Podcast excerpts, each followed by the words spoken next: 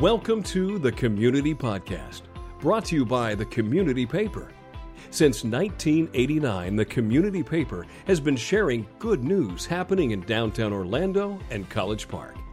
Your hosts for the show are Orlando native and the paper's publisher, Debbie Gunter, and Orlando transplant and managing editor, Tommy Cardinal. This is episode 14. How's it how's it going? It's going great. Our We're recording in the morning for I think the first time. We yeah, usually record in the drinking afternoon. coffee. Yeah. Thank It's you. a whole Nick. different vibe. Definitely. Um, our July edition is out in circulation right now, and it is jam packed full of just great news and great stories. I say this every month, but um, this is a super great edition. They get well, better. there was better. a lot of news happening, so it was easy to find stuff to write about this month. Um, Definitely.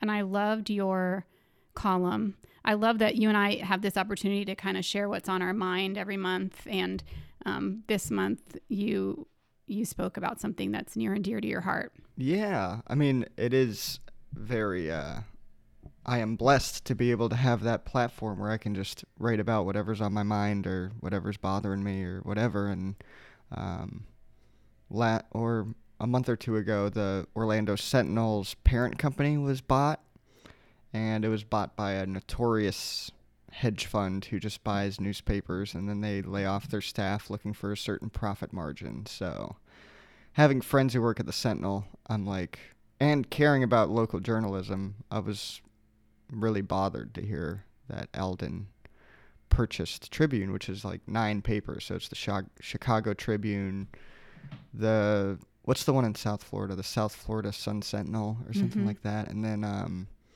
just a bunch, the Capital Gazette, um, a bunch of local newspapers, um, and I think like three days after the deal was finalized, Alden started offering voluntary buyouts, which is like a sign of things to come, I think, because Yeah. almost every time they buy a new paper, they lay off staff.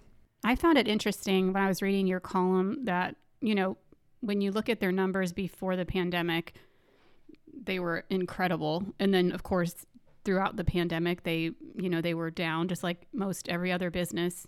Um, but most businesses did everything they could to keep their employees um, on staff or, you know, at least could bring them back. And I mean, that was like a huge mission for them. They wanted to keep their employees um, employed, and but that's not the case with Alden. Yeah, I mean, during the pandemic, the Sentinel lost their office building that they'd been in for uh, decades. I think like 50 years or something, and um, they had to start working from home. And like, uh, it's not like layoffs weren't happening before Mm-hmm. under uh, Tribune Publishing, but um, I'm scared that it's going to be more frequent as the merger gets more finalized and buyouts are announced. I think um, I think four or five people took the buyouts, including one editor.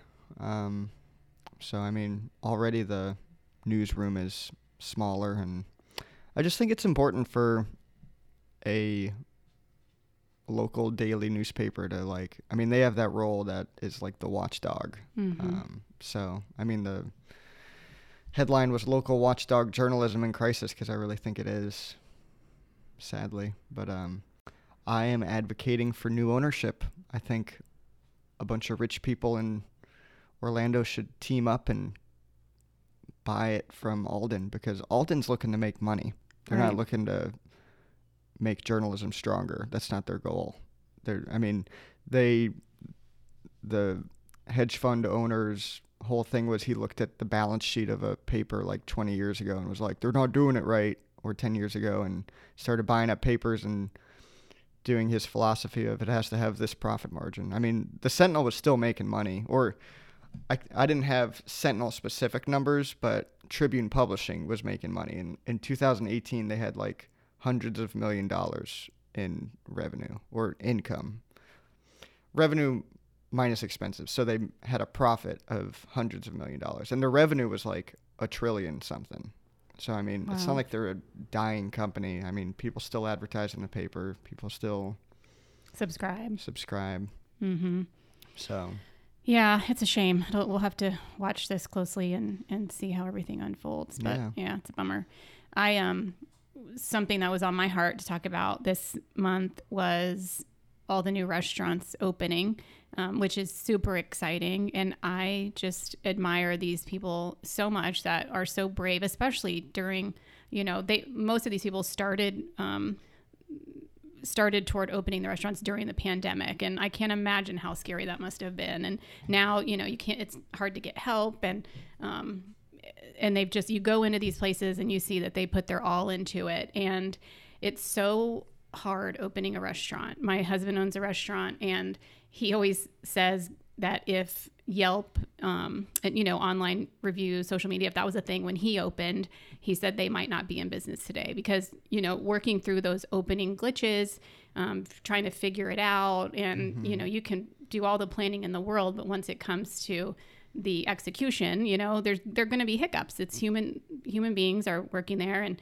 um, and so I just, I hope that people will try these new restaurants out and if they're not quite perfect on their first visit i hope that they would just you know tell the manager or um, just kind of keep quiet and give them another try because so often the first couple weeks or month you know it's things could maybe be better but they that's when they're figuring it all out so i um i hope they all do well because they're they look incredible the pinery in um, ivanhoe village looks amazing. I haven't been able to go there yet. You went there, and you've also been able to go to the Monroe, which is down on the first floor of the Julian and Creative Village, and then the 808. I haven't been to 808 yet. Yeah, But, it um, looks so good. yeah. So I just, I don't know. I just really admire the hard work that goes into opening a restaurant and running it. And, you know, I don't know if many people know this or not, but the average profit margin on a restaurant, on a full service restaurant, is only 6.2%.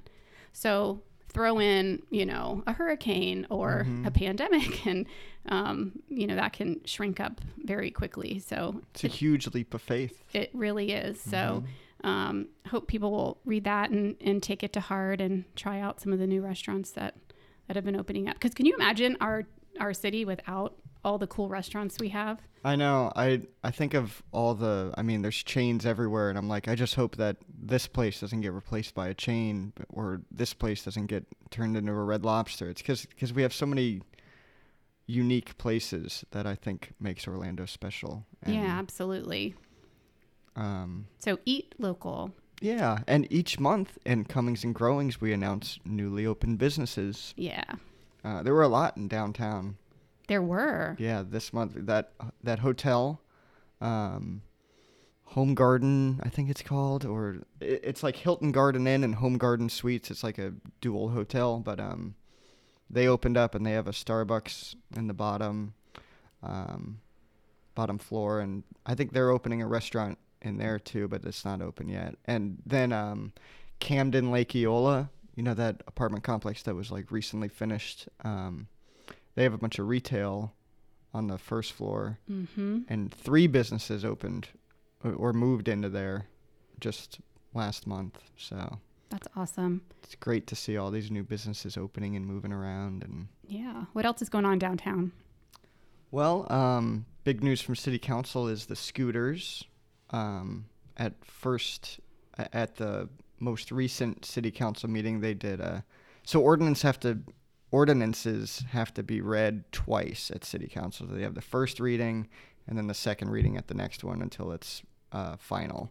So at the last City Council meeting, the scooter ordinance went through first reading, um, and the ordinance says that.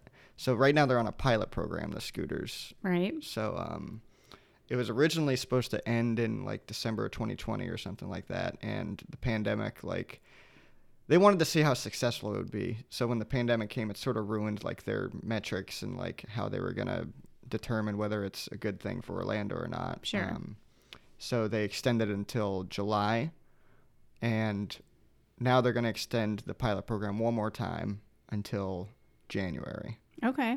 Um, and well, that's if it goes through second reading at the next city council meeting. Gotcha. Last vote was six to one, with Commissioner Sheehan being the lone no vote. Um, So if it yeah, she's right down there in the in the heart of the scooter usage part of Mhm. town. So she must see some Yeah, they're mostly in her district. Yeah. her and Commissioner Hill. Um, but uh, yeah, she she doesn't like him. She her she gets uh, complaints from her constituents talking about how they're in the sidewalk, and that's that's the big um, point of contention. Is they call it rebalancing scooters, where the people who work for the scooter companies come by in their van and pick them up if they're in like. I mean, scooters get left anywhere because you can just Literally anywhere. yeah, there's no dock Right. for the scooter, so you can drop them off wherever you're headed, which is convenient. But it's also like it could be left in a um, wheelchair ramp or a Right. no parking zone, or Are they heavy? You you've used them before. I've never ridden on one. I mean, they're like for the- someone to move if it's in they're the like way. how much a bike weighs. Oh, so, okay. I mean, they're not. But if someone was handicapped, then that would be a problem. Yeah, for them. that's that's a big thing is them being left in the middle of the street, and even if you're just riding a bike, even if you're not handicapped, if you're riding a bike and you're on the sidewalk, Oh, true. and then there's a scooter there. You have to go out into the road or whatever. Um, God, that seems like such a daunting task. Being the corralling the loose scooters. yeah, it's funny. I when I was in when I was going to UCF a few years ago, um, Lime Bikes came to the campus for the first time, Mhm. and I was a reporter for the uh, uh, student newspaper there, and I was I did a story on the I called it the Lime Bike Wranglers, the people who go and pick up all the bikes, put them in the van, and rebalance them. So I like now I see it with scooters. Yeah. so it's interesting, but um, so the if this goes through second reading, it'll be extended until either January or until the city. Um, I'm not sure how to phrase it until they uh, choose a request for proposal. Proposal, so they're going to be accepting requests for proposal. Oh, to choose the, the vendors that they decide to go with. So to, yeah, so it'll either go until January or, or until they accept a request for proposal. I guess is the way to put it. Gotcha. Um, and they said that they're going to do um, up to three companies. Because in the January meeting, when they originally extended it six months, uh, Mayor Dyer was saying we're probably not going to have as many companies because that way you can, that way the city can um, evaluate who's doing their job? who's doing it. who- Yeah, So it's not like I don't have to.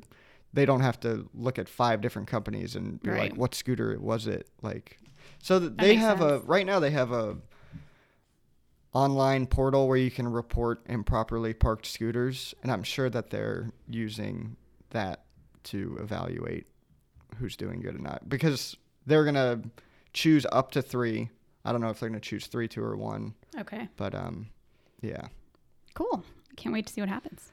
What else is going on downtown? Um, oh, I did a story on the philanth- philanthropy side, philanthropic side of Orlando's soccer scene. So that was a mouthful. Philanthropic. Um, so like the Orlando City Soccer Club has a foundation. Um, so I talked to Kay Rawlins about what they do and um, what they're up to, and that was really interesting. But um, something I found um, really cool is the supporters clubs also doing philanthropy. So they, the um, Those are the people who are in the end zones cheering loudly and hmm so the there's two big supporters clubs for the for Orlando City. Is the Ruckus is one of them. which is such a fitting name. It's a great If name. If you've ever seen them at the game. yeah, It's hilarious. it's uh so the wall is where they all hang out. Yeah. Um, and so like one section of the stadium, there's no seats, so like they just stand up the whole time and sing, and they have smoke bombs. And I mean, if you've ever been to Orlando City game, it is a unique experience. But um, so yeah, the Ruckus and Iron Lion Firm, um, they both give back to the community in their own ways too. Um, so I was talking to Kay, and she's like, "Yeah, we we feel this responsibility to give back to the community because they built a soccer stadium in Paramore, and they feel like they should be good stewards of the land and give back to the community surrounding them." Um, so she talked about the uh, mini pitches they have been doing and the gardens and all the cool stuff they're doing. Um, you could read more about it, but um, the supporters groups also um, Don't they give donate money? They raise well, they money? donate. They raise money each e- every tailgate. They raise money. Um, they hold galas.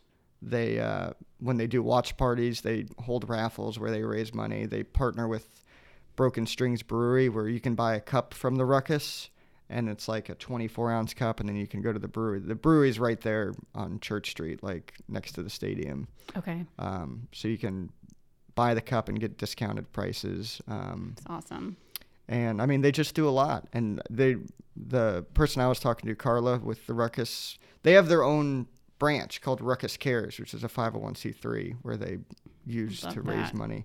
And uh, she was saying that they kind of uh, mirror the Orlando City Foundation's giving. So each year they choose two organizations to um, donate to, and they give five thousand dollars to one, five thousand dollars to the other, and they usually do they mirror what um, the Orlando City Foundation is doing. Um, and then the rest of the money, they usually raise more than ten thousand, and the rest goes straight to the foundation. So it's cool to see the foundation working with the supporters groups and the supporters groups, like looking to give back. Absolutely. I love that. Orlando City has been so great for our city um, pride as well. I, I'm a wish granter for Make a Wish, and they, um, we one time had a, a child who was a huge soccer fan, and it was back when Kaká was playing, and he, we knew he was a huge fan, and so we reached out to get just one of those scarves signed or just something, and so Kaká wanted to to give him that, but to bring it to him in person. Yeah. And so he came to the house, and um, it was just amazing. And then the Pride, several of the Pride players as well, they kind of befriended the family and invited him to games. His name was Zane, and it was just really neat to see because the Pride um, players, you know, they move here and they don't have family, and so they they when they get involved with a family like Zane's family, they they the family ended up inviting them over for holidays, Thanksgiving, and so it was really cool to see Yeah. that relationship growing. And um, I, I just I love that Orlando City and Pride they really do put their um, what's they walk the walk or walk the talk whatever um yeah it's really it's great to see Yeah, and that's that's one thing I didn't even touch on in my article is the players too. mm-hmm. They give back, and I mean, yeah it's pretty cool especially the superstars that have all their big fans like Nani and Kaká. It's like they have so many fans, and it means so much to these kids yeah to uh, meet them in person. So, yeah it's pretty cool Um, also downtown, they held fireworks at the fountain on July fourth. you went to that I did. Um, it was huge. I think there were the. I asked the city how many people, and they said they estimated 150,000 people at the lake. Um, wow so they didn't hold it last year for obvious reasons. Could you Mhm. imagine? Um, 150 150,000 people. Um, but now that we're doing better, they were able to hold it, and um, I think people were very happy to be able to get back out. And um, it was a beautiful ceremony. What do you call it? Fireworks celebration, fireworks sh- Display. display. That's the word I was looking for. Yeah, thank you. Um, and then the day after, I did something also that I thought was super cool. Was the next day they held a cleanup because I mean, 150,000 people leaves a wake of trash and all that, and um, Keep Orlando Beautiful held a uh, cleanup the day after on the 5th of July. i love that was it a big mess It was a big mess. So I mean, the idea was that um, the, I mean the city obviously have people that clean up trash. So even before the volunteers came out, the city went through and picked up all the big stuff like all the fireworks and mm-hmm the um, the huge like I don't know takeout containers and all, all that. Because I mean, I'm sure it was a lot. I didn't get there and I didn't stay late or get Right. there early in the morning. But um, when I got there, there was still trash and um, I think like a dozen or two dozen volunteers came out and they all had their bags and keep Orlando beautiful. Um, they hold these sort of cleanup events and um, they do electronic and textile recycling and things like that. They do a lot around the community, and um, they provided uh, the trash bags and um, vests and the what do you call it? The claws. Yeah, the trash grabbers or trash whatever. grabbers. Um, Cool. Well, kudos yeah. to you for going out there. And you brought your girlfriend too, Logan, right? I did, and You guys were so um, good. it was a little self-serving. I wanted to tell the story, but I mean, it was still fun, and um, I got a big old bag of trash and talked to some people that were out there. Um, a lot of people brought their kids, which was good to see because it's like show them early. Sure. Um, because cause they were. You know, it's funny. One of the kids was like. Mommy, did you do something wrong? Like, because they were picking up trash in the vests. Oh, that's so funny. because they see all the they always see the inmates doing it Right. so it's i thought it was funny oh my but, uh, gosh, that's hilarious.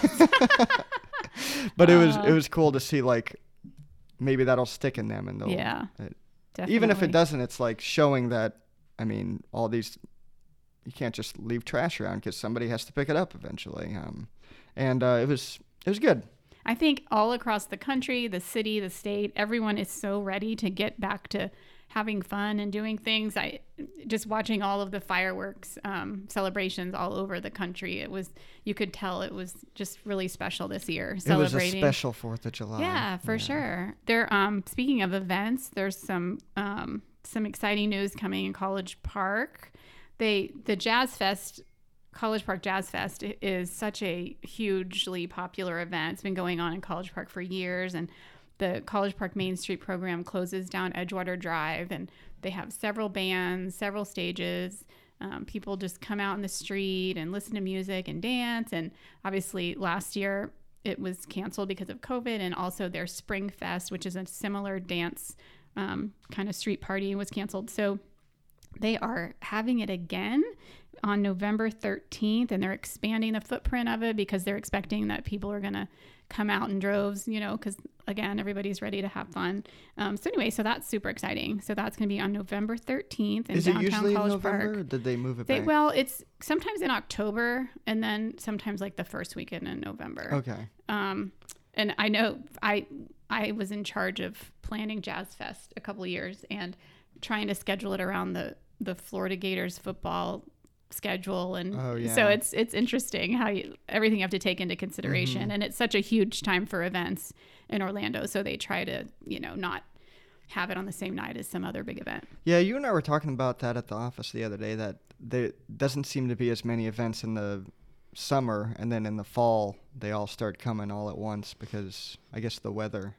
the um, weather and less people are on vacation and Mhm. um, I don't know if you've noticed, but I'm driving into town on I four, it's just dead right now. Everybody's on vacation this in the summer, and Mhm. so yeah, so that's going to be super exciting. You said they're expanding. Yeah, they're expanding down um, a little bit farther down Edgewater Drive past the gas station. Normally they stop it um, before the gas station, so Sunoco. So they're going further down and. Um, For people not familiar with Jazz Fest, they close down the streets and They close down the street. You can buy tables to attend. Um, a lot of people will buy. They have these big round tables for ten, and Mm-hmm. um, so people will purchase that, and then their friends or their business, whatever, will sit together and decorate the tables. They in the past they've always had a table decorating contest, which is really fun. Mm-hmm. So I'm not sure if they're doing that this year. Um, but you don't have to buy a table. You can just um, bring your lawn chairs and just hang out. They do sell tickets. Um, they for like a donation to help cover the event, um, and it's usually very affordable. So yeah, so you can just show up and um, make your donation, bring your lawn chair, and they have food vendors and a lot of the local restaurants set up bars, you know, in the street on the sidewalks, and Mhm. so yeah, it's it's a super super fun night. Um, Can't wait. something else that's finally happening again, um, which many people might not be involved with this, but the people who are, it's very important to them. It's the Rotary Club in College Park. They um, they meet every Thursday morning at seven thirty at Dubsdread, um, and they have been on hold for sixteen months, and so Oh, they man. just had their first in person meeting this month. So I know that everyone involved with that is is super excited. And you know such a great they do such great things. They have the imagination library. And um, we wrote about this in this paper. They send books to children um, in the mail so it parents can sign up for this program and and they also do it not just in college park but like um, downtown the downtown area and Mhm. orwin manor and kind of all around and um, yeah, it's cool to get kids excited about reading. It's it's through the Dolly Parton Imagination Oh, yeah. Library. Um, she started it, and so yeah, it's pretty cool. So they a lot of their events um, go to fund that as well as other charity charities that they sponsor. So yeah, And there's there's also a Rotary Club of Orlando, which is separate, yes, right? th- yep, there is, and they meet downtown, and um, a lot of great networking for business people, and um, so uh, anyway, Rotary's great. They've been around for a super long time. Um, also in College Park, this is unusual. Um, College Park United Methodist Church has its first female pastor, Meryl Fraley. And in 2016, she was sent to facilitate closing down the church. Um, the church had been essentially dying for years. And when she got there, there were only 25 people in attendance at the church service on a Sunday morning, which it's a pretty big church. And so that had to be super depressing. And um, anyway, so she she was sent there to close it down. And everyone loved her so much that people started telling their friends and showing up and all of a sudden attendance was up significantly and she convinced um, the powers that be that you know maybe this isn't a dying church that maybe they just needed the right leader.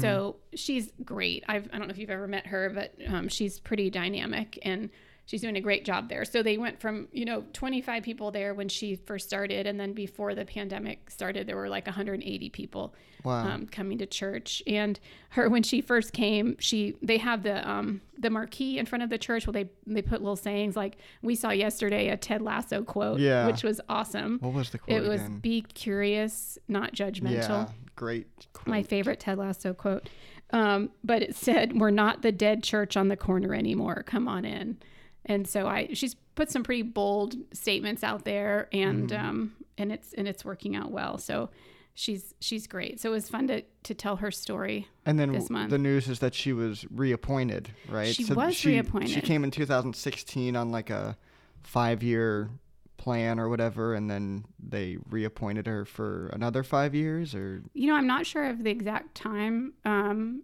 allotment but i i'll tell but you she was reappointed. She was reappointed, and I'll when so I used to work there at the Methodist Church. I was the children's director there for five years, and during that five year span, I worked under three different pastors. Uh, in five in Yeah, five years. yeah. Wow. One was kind of on his way out when I started, and then there was another one, and then he got moved, and then another one, and then he got moved. Did, did they use it as a stepping stone, or like what's, Sometimes, sometimes, um, if a, a pastor is super awesome, they'll move them to another church to help grow Mm. another church. Um, but then sometimes it just isn't working out, so they'll move them. So there, there can be a lot of um, fluctuation and you know leadership. At least at that one, at that Methodist church, there has been. So Mm-hmm. the fact that she's you know been there for five years and she's gonna stay is is pretty significant. So Wow. yeah, so it's exciting. It's been fun to watch them get more involved with the community. They have, um, well, they did be- before COVID, had food truck nights, and um, you know they're just really into giving back, and so yeah, that's a good thing. Yeah. What about South Downtown? Well, South Downtown, um, there's uh, activity going on at the Grand Avenue Park. They just renovated it. Um, and Grand Avenue is like just south of Griffin Park. Um, so it's sort of west of, a little bit west of I 4 and south of the 408. Um, Is that where the Grand Avenue School? Yeah, so the Grand Avenue Or- School um, is being repurposed also. Love Um, that. So they're turning it into a neighborhood center with a gym, and um, they're moving the pottery studio there. Okay. Um, so the pottery studio right now is in Paramore at the downtown recreation complex over there in Creative Village, and they're moving it to Grand Avenue. It's going to be the Grand Avenue Neighborhood Center, which is going which is being built in the old school, which is like almost hundred years old. It's a really um, historic building, so I love that when they great. repurpose buildings. Um, and it's the pottery studio is expanding in there, um, so that's great. Um, and then there was a park that they remodeled. So the Grand Avenue Park was remodeled, and they added playgrounds and fitness equipment, and did a just finished that. Um, they held a little ceremony where Buddy Dyer and Bakari Burns uh, planted a tree, and so it's officially open now. And um, the neighborhood center is nearing completion.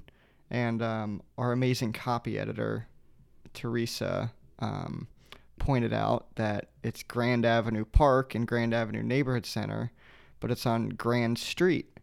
And she So was like, funny. she was like, "What's up with that?" So she like, as a copy editor, she has to fact check and make sure that everything's right. And um, she was like, "So in 1960, whatever, they renamed all the streets that are going east and west into avenues, and everything that went north and south into streets. So they Ah, changed Grand Avenue to Grand Street, but the school stayed the same as Grand Avenue School and Grand Avenue Park. So it's it's funny. That's so funny. Was- and leave it up to Teresa to find that out. I know. I was like, great. wow, I didn't even notice that she did that. And I was she'd put a little editor's note at the bottom like what a what a legend. She's a great copy editor. yeah, she is. We're lucky to have her. We are. Um so that's what's going on in South Downtown. But other than that, the uh, One Pulse Foundation awarded a second batch of scholarships. So they have a um, legacy scholarship that um, they did the first batch in uh, spring for the summer semesters, and now they're doing another batch for uh, the fall semesters. And they awarded to in the first batch it was really cool. They um, they sought out recipients who were studying things that the um, pulse victims were. So like some of the pulse victims were nurses or um, Like trying to be firefighters yeah. or whatever. So they found applicants that had similar interest as the victims and So awarded great. scholarships to those people. And then in the second, well, that was like 300 something thousand dollars in the first batch. So in the second batch, it was 220,000 um, 20,000 or something around there. And they, um, 49 recipients again, and five of them were family members of the victims. That's awesome. So I just love what they're doing and how they're tailoring their scholarship recipients to honor the victims. Absolutely. Yeah. That's great. And then w- also in national news, the Pulse nightclub memorial was designated as a national memorial. Yeah, and several The um, Pulse nightclub site was right. dedicated as a national and memorial. several of the folks in the the One Pulse Foundation got to go to the White House and um, witness the signing by President Biden. So that was pretty cool. That's awesome. Yeah. And I was interested in what that actually meant. Like, what does it mean to be a national? Th- that I think that's the only national memorial. And wouldn't that be the only one in Orlando? I don't know of any. I think so. Um, so I was uh, curious in what that actually meant. So our writer Logan is looking into that. Of like, do they get federal funds each year, or is it? I mean, just protected from development, or like, I'm wondering what the what that actually means. So look forward to getting an explainer on that. Yeah, Um, absolutely. But yeah, so that's basically what's going on in South Downtown. Well, in uh, North Downtown, the um, Ivanhoe. Do you know the the building in Ivanhoe Village? That's the big, the old big um, OUC building. I don't Mhm. know. So you didn't live here, but it's it's a huge building, and it used to be a power It's- plant. It's right there on Orange and Ivanhoe. Right, and overlooking the lake, and um, it was built in the 20s, so it's almost 100 years old, and um, it was a power plant at one point, and then over the years, it's you know been different things. It's been closed down. Um, in the 50s, it was closed down for i- environmental concerns, and then it opened back up again as a community center. Eventually, um, be, became home to the Orlando Ballet and to Central Florida Community Arts.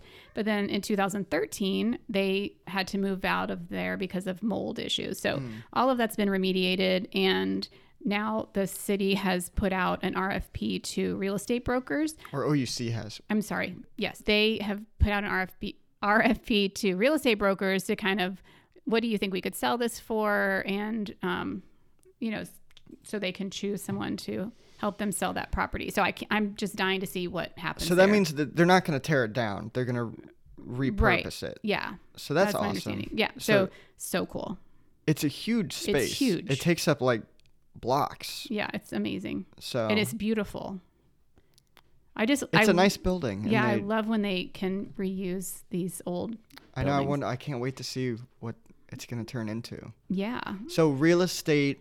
So they're doing a request for proposal for a commercial real estate broker, to, give them an idea about selling the property, how much they could get, what it could be used for, and then know. from there, a developer would purchase the property from the real estate broker. well, I mean, they would facilitate the deal Okay, for the on behalf of OUC. Interesting. So, yeah, can't wait to see. I know, same. And so, um, you know, so much of that area is so old and now approaching its 100th year anniversary. Um, the Orlando Museum of Art will be 100 in 2024. Mm-hmm. And so they're planning this huge relaunch for that anniversary.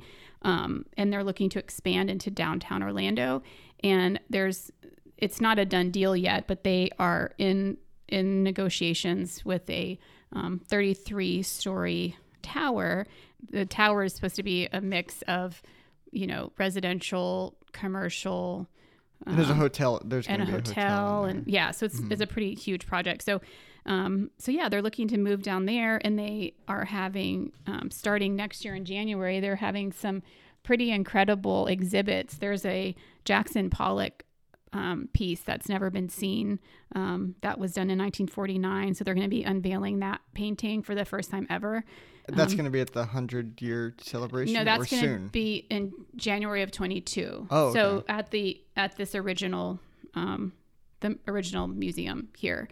Um, so and there's just so many great um, exhibits coming, and so that's we did exciting. a we did a CP interview with the new director, Aaron De Groft. yes, he moved here um, from Virginia. Yeah, and he, um, I mean, he was sort of put right into it. It's like um, he's now looking into uh, how they're going to celebrate the hundredth year, and now expanding downtown. So Yeah, that has to be exciting for yeah, him.